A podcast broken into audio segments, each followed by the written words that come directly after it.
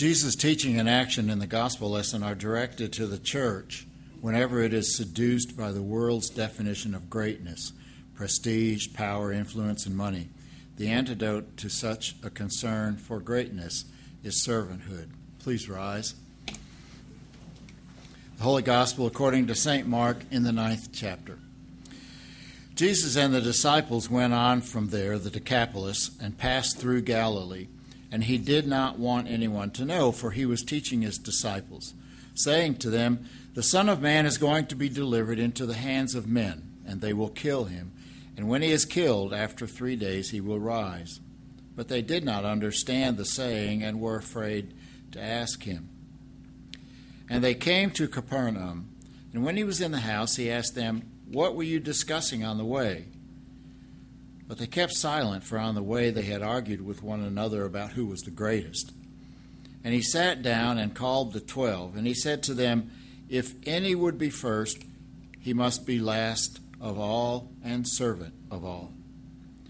And he took a child and put him in the midst of them, and taking him in his arms, he said to them, Whoever receives one such child in my name receives me and whoever receives me receives not me, but him who sent me. This is the gospel of the Lord.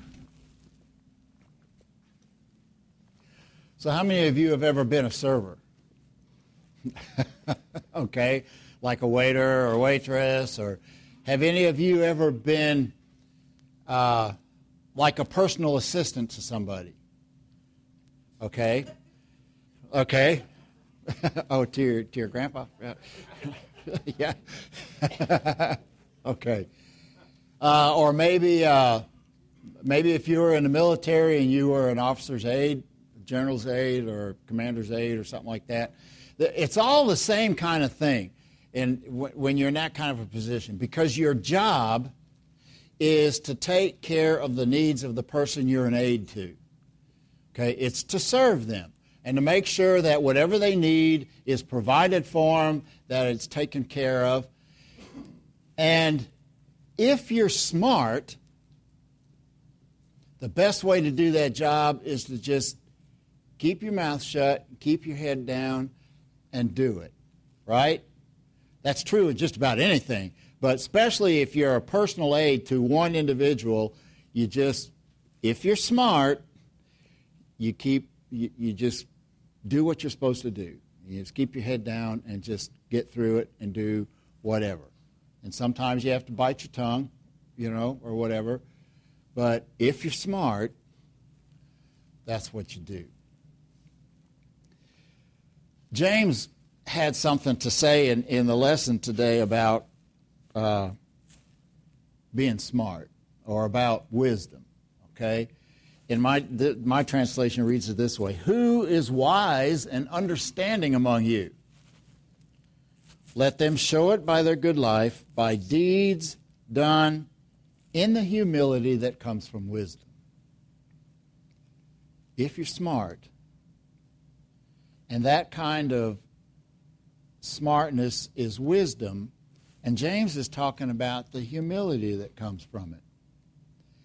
The humility that comes from wisdom is that kind of thing I was talking about, just keeping your head down, keeping your mouth shut, and doing what you need to do.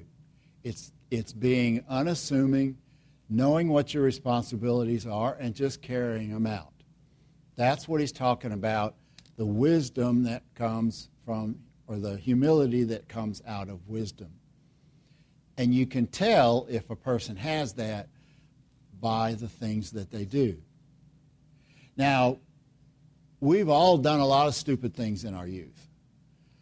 okay? But with age comes what? Wisdom. And there are probably times, I know there are in my life, that I wish I would have kept my head down and just shut up. But I didn't. It takes us a while to learn that, and that's where the wisdom comes from. It seems to take guys a lot longer to learn that than girls most of the time, uh, at least from my experience and my boys. But we learn as we go along, and the wisdom brings smarts. And smarts is the kind of the way we live our lives and the way we act and, and doing what we're supposed to and knowing when to talk and when not to and when to keep our heads down and just do what we're supposed to do.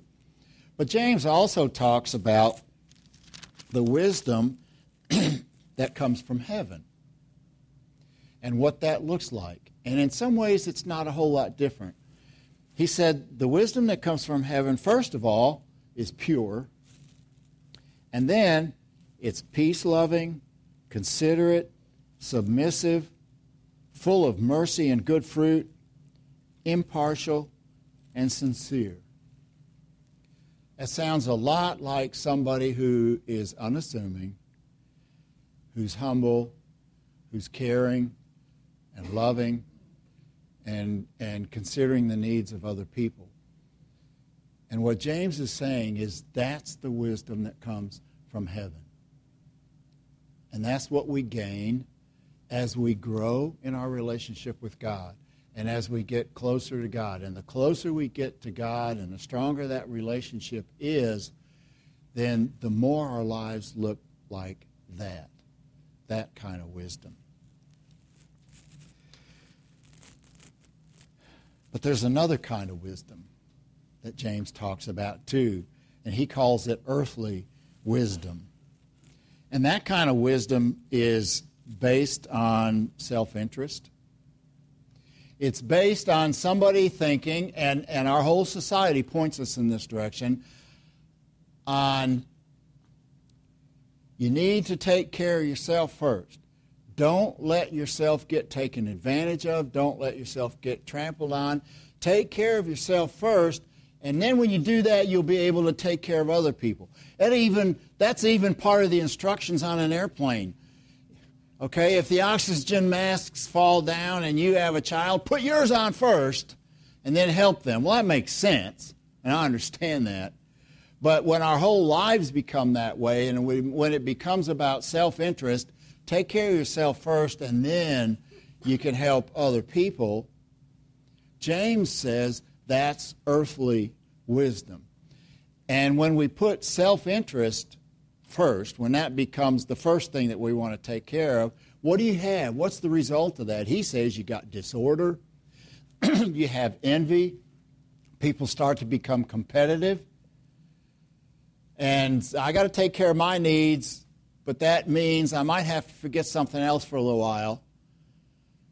And then people start to, you know, to compete with one another.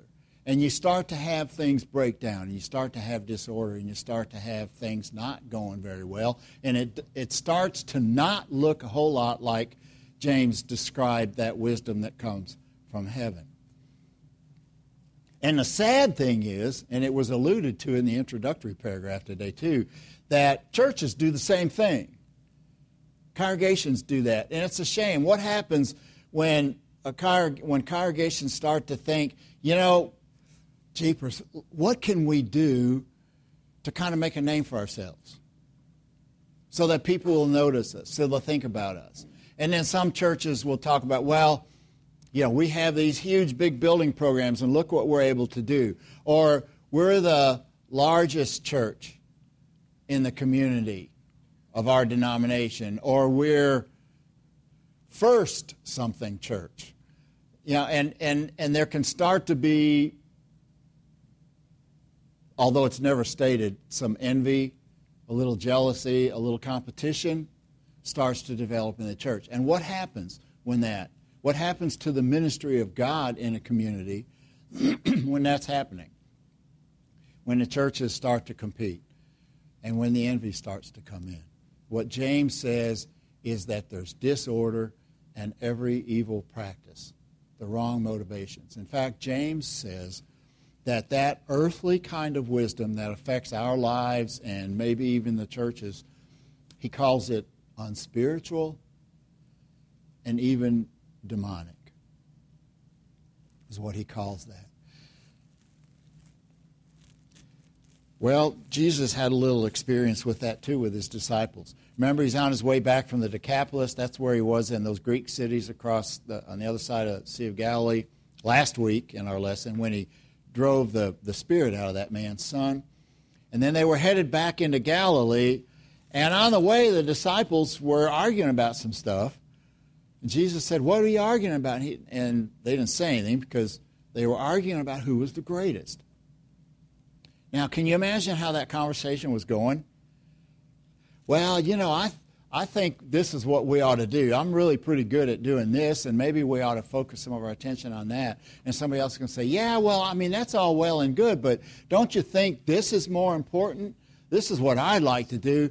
And, and, and then, you know, the finger pointing goes on. They're, you know, like kids. And, and so you've got what? Competition, envy, jealous, jealousy, the kind of stuff that leads to disorder and dissension in the ranks. And that's what was going on. And they didn't want to say anything because they knew Jesus wouldn't like that. And so they didn't answer the question. Well, then Jesus took that as the opportunity to say that whoever wants to be the greatest must be the least, must be the servant of all. And so, to give an example of that, he took a little child and took the child up in his arms. Now remember, children in that society were to be seen and not heard. They were not full parts of society. They were uh, essentially insignificant and had no say in anything. Okay, they were just there. It wasn't until they reached what they call the age of maturity or whatever that they became worth something. So he takes one of those little children in his arms and he said, Whoever welcomes a child like this welcomes me. And that child represents what is weak and insignificant and oppressed and ignored and marginalized. That's what that child represents. And Jesus takes, takes the child in his arms and he says, when you welcome a child, when you welcome someone and put your arms around someone who is helpless and insignificant and weak and marginalized and oppressed and seemingly not worth much, when you do that, you're welcoming me. Whoever wants to be greatest should be least. The servant of all. And prior to that question that Jesus asked the disciples, he was teaching them, and he said this He said, The Son of Man is going to be delivered into the hands of men. They will kill him, and after three days he will rise. Jesus knew that being the servant of all was a little bit inconvenient. Think of the inconvenience for Jesus, who was sitting on the throne of heaven with all the glory and majesty and the magnificence of, of what that must be like.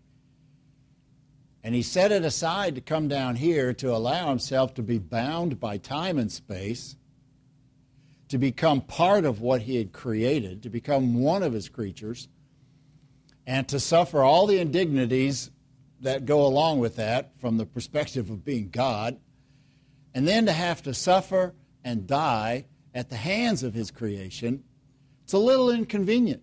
It's a sacrifice, it's a cost for him to come and be a servant. But it was because he wanted to take you into his arms, you who were weak and oppressed and unable to do anything about your situation and basically insignificant, but to take you and to love you and to show you that you're worth something to Him because of the sacrifice He's willing to make for you. for us to follow that example is sometimes inconvenient. And it, there's a cost.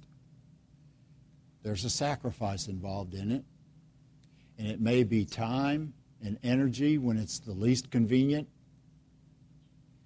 It may mean you have to do some things that are outside your comfort zone or put yourself in situations you're not comfortable with.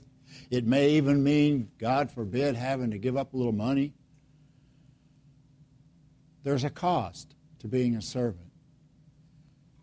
But Jesus is not asking anything of us that he hasn't already done himself and that he's done for us. And all he wants is for us to do that same thing for other people.